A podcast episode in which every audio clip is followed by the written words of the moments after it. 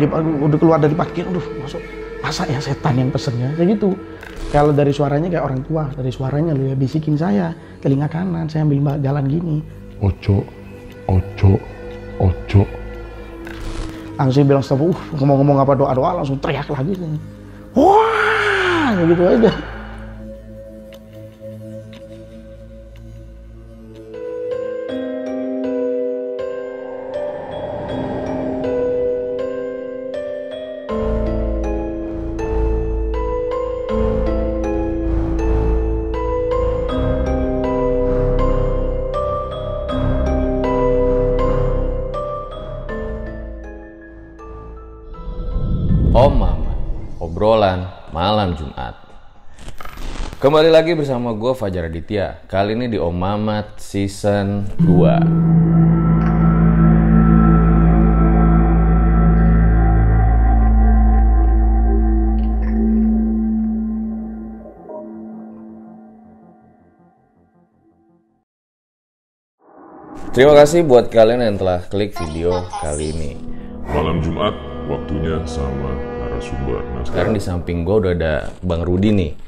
yang punya pengalaman horor ketika lagi narik ojek online. Selamat malam Bang Rudi. Malam Mas Fajar. Katanya punya pengalaman yang horor banget ya pas lagi narik ojol. Benar pada eh, narik ketemu sih langsung ketemu sama sosoknya. Memang saat itu saya mengalami shock dan juga pertama kali saya melihat sosok seperti itu. Apa tuh rasanya pada saat ngalamin kejadian itu?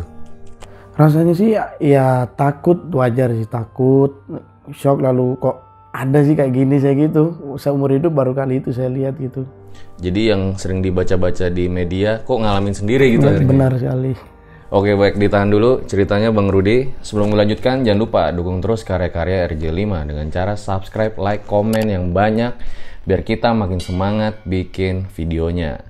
Terus buat kalian yang punya cerita tentang ojol juga atau taksi online bisa banget kirim aja ke email RJ5 atau DM Instagram RJ5. Siapa tahu bisa diundang di Om Mamat.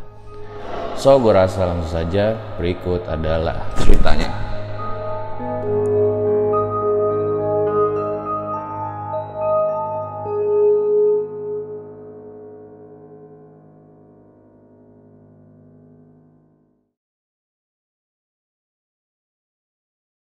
Assalamualaikum warahmatullahi wabarakatuh. Perkenalkan nama saya Rudi asli Surabaya. Pekerjaan saya sehari-harinya saya seorang ojek online. Dan dari da- dari tahun 2017 juga di ojek online ini saya juga mengalami apa kejadian-kejadian yang aneh yang pernah saya alami pertama kali pada saat itu. Ceritanya yang pertama itu pada tahun baru-baru ini 2021 saya itu dapat orderan ekspres atau ambil barang. Ambil barang nggak jauh sih mungkin 8 kilo 9 kilo itu ke tujuannya ke perkantoran. Awal mulanya saya ambil barang itu seperti biasa saya pick up saya antar lalu saya nyampe. Itu jam berapa Mas Rudi? itu siang siang jam kerja eh, setelah duhur habis istirahat lah kalau orang kerja seperti itu Di Surabaya nih ya? di Surabaya. Setelah itu saya ambil, saya pick up lah. Saya sudah nganter, nganter sudah de- di depan tujuan perkantoran itu, perkantoran itu, saya lihat kok lobinya ini apa dirantai gitu dan perkantorannya itu sepi. Biasanya gini Mas Fajar, di perkantoran itu kan biasanya ada tulisan kayak PT apa, PT apa, PT apa gitu. Itu tidak ada sama sekali. Jadi seperti hening, hening, sepi banget gitu. Terus pagarnya kebuka cuman khusus untuk motor. Hmm. Jadi bentuknya rumah gitu? Bentuknya perkantoran besar itu. Oh besar? Besar perkantoran, itu pun di tengah kota itu. Perkantorannya besar tengah kota.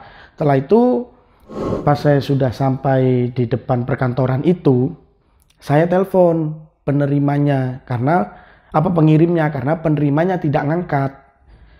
Saya bilang, "Halo Bu, ini nganternya kok nggak bisa ditelepon ya penerimanya?" Saya bilang gitu. Terus ibunya bilang gini, "Saya bantu telepon penerimanya ya." Ditutup tuh bang, ditutup. Saya nunggu aja di depan, nunggu gitu. Nggak ada orang sekitar itu kan biasanya ojol kirim apa mas? Gitu kan di depannya itu nggak ada nggak ada yang acu nggak acu gitu loh. Itu bener-bener nggak ada orang di gedung nggak itu. bener-bener nggak ada orang. Sepi. Terus ditelepon lagi sama ibunya. Mas ini saya tadi telepon penerimanya nggak diangkat juga. Coba masnya ke belakang. Mungkin ada security. Gitu. dicari aja mas. Ya saya antara gimana? Udah panas siang-siang ya udah panas. Ya udah saya patin ya oke bu saya ke belakang. Saya nemu security ada pos baru. Security-nya tuh bilang gini bang. Saya bilang gini pak saya mau kirim barang misalnya atas namanya Januar gitu. Atas nama Januar nah dua security yang saya temui itu cengangas cengis gimana gitu. Kayak gini loh. Oh oh Pak Januar lantai berapa mas? Gitu ke saya. Lantai tiga pak terus teman eh, sambil lihat-lihatan sama-sama security gini sambil lihat-lihatan gini oh langsung satunya bilang gini ke saya orang securitynya gini mas naik aja ke lantai tiga nanti sampein urutin sendiri kayak 311 berapa lantai tiga unit berapa kayak gitu perkantorannya saya mikir dari sana mas mikirnya gini loh ojol kok boleh masuk nih ke perkantoran gitu biasanya kan tunggu di sini telepon biar orangnya ke bawah gitu Nunggu di resepsionis ah, biasanya. di kan. resepsionis gitu. Nah itu nggak ada, ya udahlah mungkin suruh naik, mungkin udah sepi, parkiran pun sepi banget. Nggak ada, orangnya lihat gitu, masa ada sih gitu, ya udah saya naik aja, positif aja saya itu naik. Naik itu lewat pintu belakang, bukan resepsionis, pintu belakang, itu tembus ke resepsionis itu tadi, yang di rantai itu. Hmm, Muter gitu. Muter saya, muter. Muter, saya masuk ke pintu, saya masuk dari belakang, pas saya depan resepsionis, hening banget hening nggak ada suara apa pun nggak ada orang kayak mungkin bunyi sepatu apa orang bercakap-cakap di sebelah sana di atas gitu nggak ada. Setelah itu saya mencet tombol lift saya pencet lantai tiga jauh juga ya naik pakai tangga darurat ya. Saya pencet tombol lift nggak bisa nggak berfungsi liftnya. Mati gitu aja nggak bisa gitu. Nggak bisa saya udah mikir dari sana nggak bisa. Udah gak, belum mikir negatif saya udah naik aja lah gitu biar cepet gitu. Saya naik pas lantai dua kita naik sebelah kiri itu ada ruangan kayak perkantoran juga. Cuman apa gelap. Gelap kayak gak ada orang apa pun. Saya naik itu hening cuman denger saya aja gitu aja gak ada apa-apa. Saya udah positif aja oh nggak ada orang nih mungkin pulang semua nih. Padahal jam kerja saya gitu. Naik lagi ke lantai tiga. Naik lumayan lumayan tinggi sih lumayan naik lantai tiga. Pas naik itu langsung belok kanan tuh ada lorong. Mungkin kayak ini unit lantai tiga segitu ada tulisannya tiga terus nanti oh mungkin ini unit-unitnya saya mau masuk. Pas di lorong untuk masuk ke unit itu gelap banget. Gelap. Cuman saya kelihat kayak tembus pandang kaca itu ada tulisan PT apa gitu aja. PT apa. Cuman gelap saya mau lihat. Dari situ saya sempat mikir udah nggak mungkin ada orang menurut saya gini. Nggak mungkin ada orang nih. Saya mau maju mas. Bawa barang dua gini berat-berat. Saya mau maju. Tiba-tiba itu entah apa ada yang bisikin saya. Bisikannya gini bahasa Jawanya gini ojo ojo ojo artinya jangan jangan jangan. Mulai itu saya ragu tek wah ada apa ini? Gitu. Cewek cowok yang bisikin. cowok cowok. Kalau dari suaranya kayak orang tua dari suaranya lu ya bisikin saya. Telinga kanan saya ambil jalan gini. Ojo, ojo, ojo. dari situ saya mau maju mundur lagi. Maju mundur lagi. Gimana ya? Saya takut saya mau telepon juga eh, di atas gedung apa di sinyal gak ada gitu ya. Saya putusin saya anggap sendiri saya putusin sendiri. Oh Pak Yanuar yang saya kirim ini nggak ada. Mungkin saya akan titipkan di security. Saya putar balik putar balik ini ya putar balik. Itu pas di tangga. Kan kalau mau turun tangga saya pasti lihat di depannya bang. Lihat ada lorong lagi ternyata sebelah itu cuman saya nggak masuk nggak ngeliat cuman- lorong aja. Pas saya balik balik badan seret mau turun di situ bang. Saya ngelihat sosok rambutnya panjang apa pakaiannya hitam semua terus ada kepala gelinding atau kepala buntung. Matanya melotot ke saya warnanya warna putih semuanya bang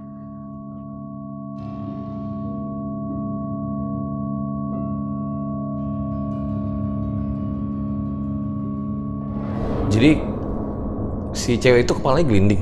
iya tapi cewek yang berdiri itu ada kepalanya juga bang jadi Dia ada- kayak bawa kepala dua. itu yang lagi gelinding liatin lu. Liatin saya karena posisi wajahnya gini ya. Bisa main gini, ini mut ini muternya tek tek tek. Liatin saya gini. Liatin saya kayak gitu. Terus yang cewek itu bang, yang cewek itu yang lihat saya juga. Tapi ketutup gini, saya cuma lihat samar-samar aja kayak gini-gini nih ya. Saya dari sana bang langsung teriak. Berinding. Bener, saya langsung teriak bang. Itu pertama kali, apa bukan kedua keduanya ya, keduanya itu. Saya langsung teriak, wah gitu aja saya.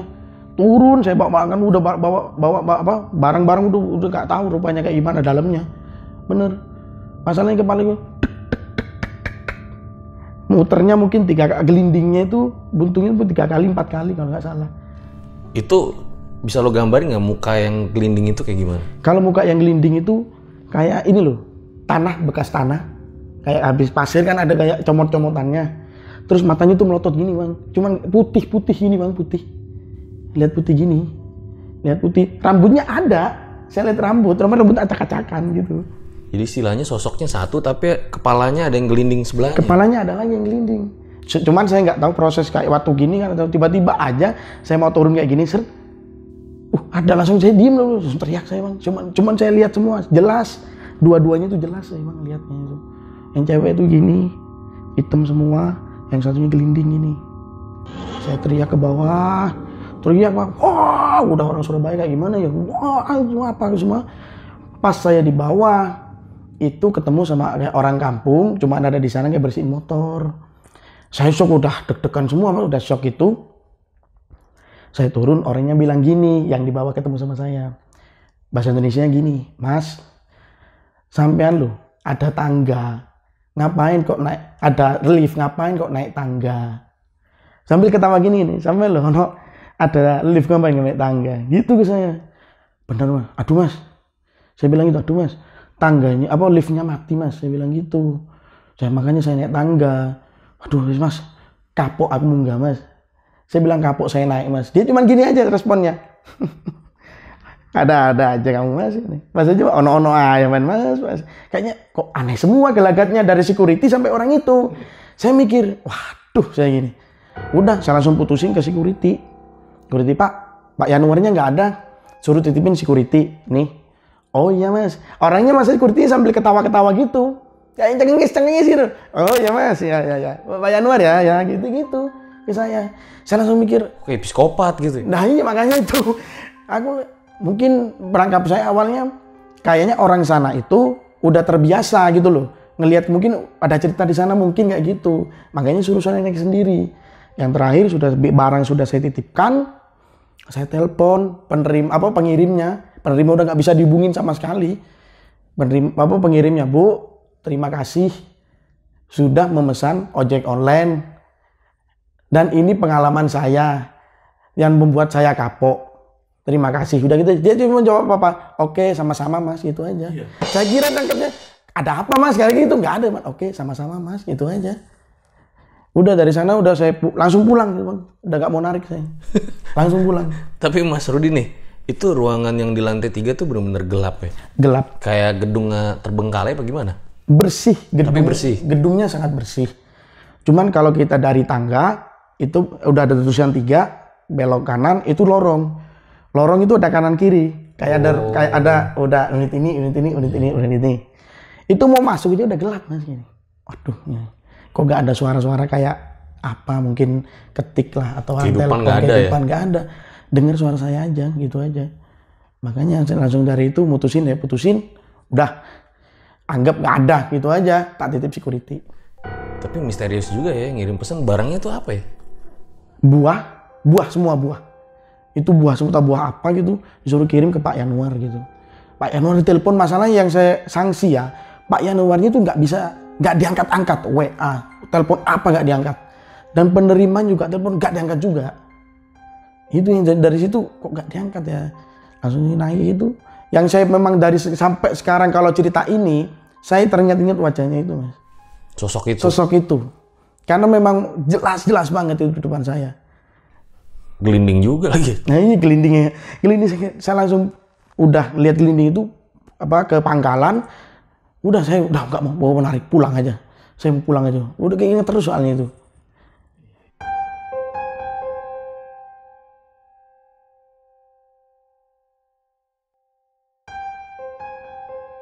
Buat kalian yang punya pengalaman horor nyata bisa kirim cerita kalian ke email rj5 atau DM Instagram rj5.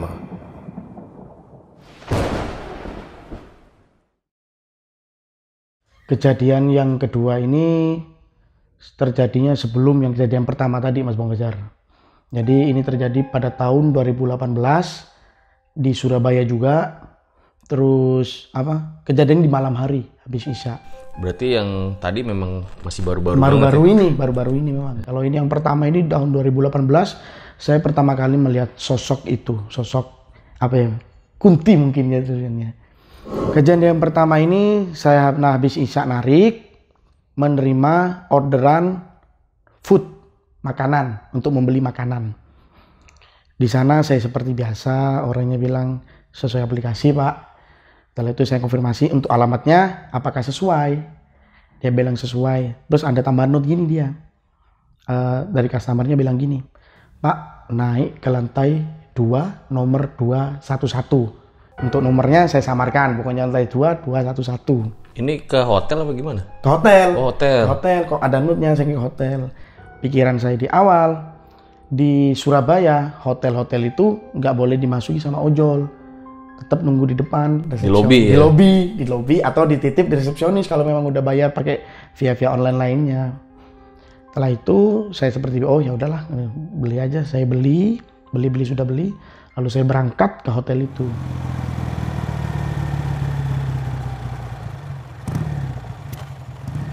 Terus saya sudah sampai, kok hotelnya ini beda ya saya gitu.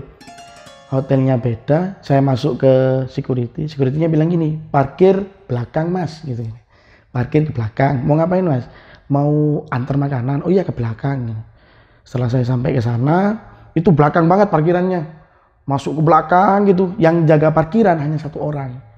Terus saya, saya bilang, mbak, saya udah ada di bawah, naik aja mas dari tangga belakang Dia mesen cewek nih. cewek naik aja mas dari tangga belakang saya mau naik udah gelap kayak hotel terbengkalai tak gimana nggak tahu terus yang saya mau masuk ke tangga itu tangganya nggak ada liftnya cuma tangga aja itu ada apa air mancur yang bunyi kericik kericik aja kedengaran itu aja kericik kericik kericik kericik kericik kericik kericik kericik kericik itu aja yang ada ya saya positif positif aja naik aja walaupun gelap tangganya juga kecil gitu naik kayak letter U gini pas saya naik mau masuk ke dalam sebelah kanan itu kayak gudang. Kayak gudang itu ada troli. Troli biasanya untuk di hotel ganti spray ambil makan yang kotor-kotor kayak gitu kan ya. Saya ke kiri ngurutin angkanya. Uh ternyata ini masih tak nomor berapa gitu. Saya jalan ke lorong itu panjang lorongnya mas. Lorongnya panjang dengan lampu yang minimalis.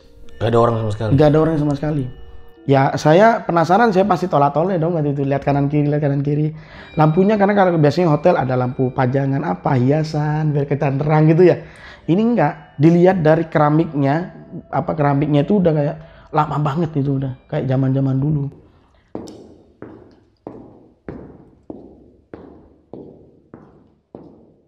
Terus di lorong itu ada jalan ke kiri.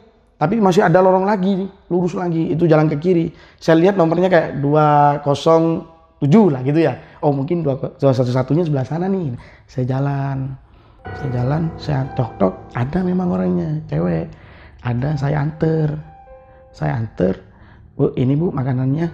Oh iya mas, terima kasih mas. Dia bilang gitu. Udah. Tutup, saya udah bawa uang udah saya tidak tahu kayak tangga darurat mungkin ada lift jalan lagi nggak tahu karena itu gelap banget.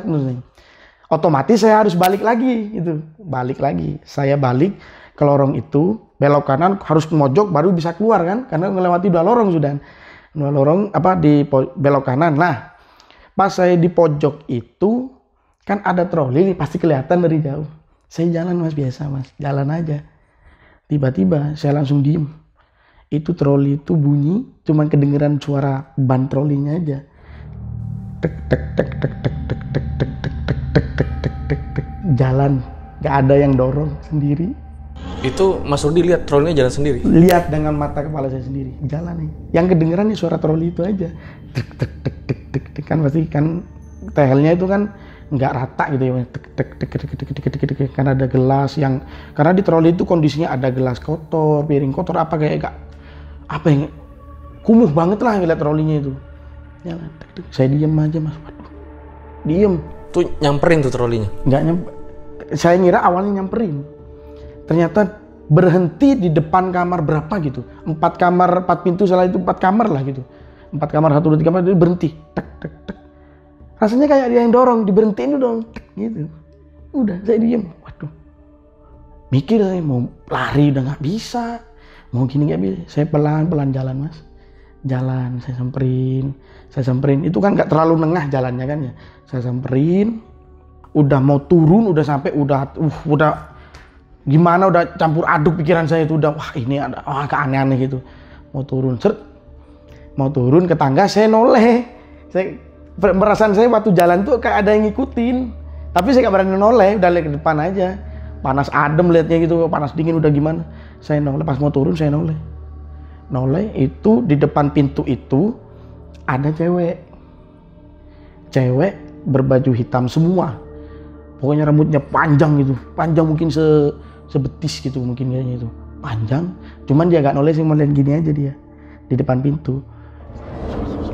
Langsung bilang stop uh ngomong-ngomong apa doa-doa langsung teriak lagi. Wah gitu aja bener ya, langsung bapak troll yang saya heran troli ini kok bisa jalan ini penanda kayaknya Berhentinya pas di depan yang Pintu sosok pas. cewek itu. Iya. Jadi gambaran ini pintu, ini troli. Kan ada space gak terlalu mepet kan ya, gak terlalu mepet bang. Nah ini ada ceweknya. Di Diem doang situ. Diem doang di situ. Ya saya lihat gini, apa spontan lah, karena saya penasaran kan kok ini berhenti saya lihat gini. Waduh, udah saya udah baca-baca sambil teriak aja di sana. Mukanya nggak kelihatan ya? Mukanya nggak kelihatan kalau yang itu, ketutup semuanya. Pokoknya yang kelihatan kayak baju hitam gitu aja. Hitamnya kelihatan, tapi hitamnya itu bukan bersih kayak kumuh kayak dikucel-kucel gitu loh modelannya. Saya lihat di sana, waduh udah teriak ke bawah. Gitu pun nggak ada yang respon kayak tukang parkir tuh cuman ngelihat aja. Saya cuman diem aja dia. Udah kasih karcis saya udah udah selesai gitu aja dia. Itu yang saya bingung, waduh itu kejadian yang pertama itu 2018 yang baru ini itu 2018 itu udah sempet shock mana ya udah lihat cewek pertama kali gitu ya. Saya kira cantik itu di hotel ternyata. Tapi hitam ya baju nggak putih ya? enggak hitam. Makanya saya juga nggak tahu ya mungkin apa kan ada yang katanya di apa ada yang pakai baju merah ada yang hitam apa saya nggak tahu. Cuman ya itu pengalaman waktu ojek online itu. Saya kira awalan tangkapan saya apakah yang mesen ini adalah setan? Karena dia bayarnya tunai ke saya. Oh. bayarnya tunai saya mikirnya awalnya gitu udah ke mana-mana. Dia udah keluar dari parkir aduh masuk. Masa ya setan yang pesennya? Saya gitu. Tapi beda kamar gitu sih. Orang yang terima ya biasa. Orang udah pakai celana gini biasa saya kasih. Tapi duitnya tetap jadi duit kan? tetap duit ya. Kalau kalau jadi daun ya pasti viral lah sekarang. Itu makanya langsung saya aduh, udah ketemu itu udah selesai udah udah nggak mau. Kalau orderan ke sana jarang sekarang saya dapat di hotel itu. Lalu saya korek-korek di sana ternyata memang hotel itu apa ya saya rasa yang check in sedikit banget gitu. Karena mulai dari tatanya semua resepsionis gak ada terus apa itu udah nggak bisa gitu. Udah lama banget bangunannya. Makanya saya kira ah ini hotel gak jelas ini kayak gitu aja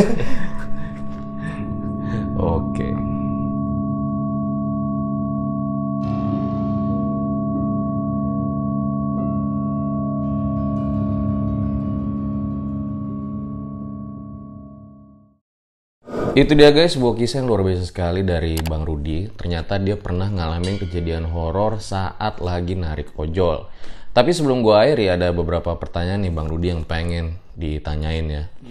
Jadi sebenarnya narik ojol itu udah dari tahun berapa, Bang? dari tahun 2017 itu saya ngojol ngoj- ngojek ngojol sambil ospek masuk kuliah pertama Iya, katanya Bang Rudi ini sambil kuliah juga ya. iya sambil kuliah juga jadi sambil cari-cari rezeki ya bilang ya rezeki gitu di sini Luar biasa banget nih spiritnya. Kayaknya harus ditiru ya. Sampai sekarang tapi masih kuliah. sampai sekarang masih kuliah alhamdulillah sekarang tahap semester akhir lagi skripsi alhamdulillah kalau nanti rezeki ini Juli wisuda Jadi Bang Rudi ini masih muda ya. Bahkan kayaknya lebih muda dari gua nih. Iya. Kalau orang-orang pertama kali orang bertemu saya itu kesannya om-om nih, bapak-bapak nih. gitu. Tadi sengaja gue kecoh juga gue panggilnya bang terus. Sampai sekarang berarti terus-terusan narik ojol ya setelah pengalaman horor itu Iya, juga ya. tetap narik.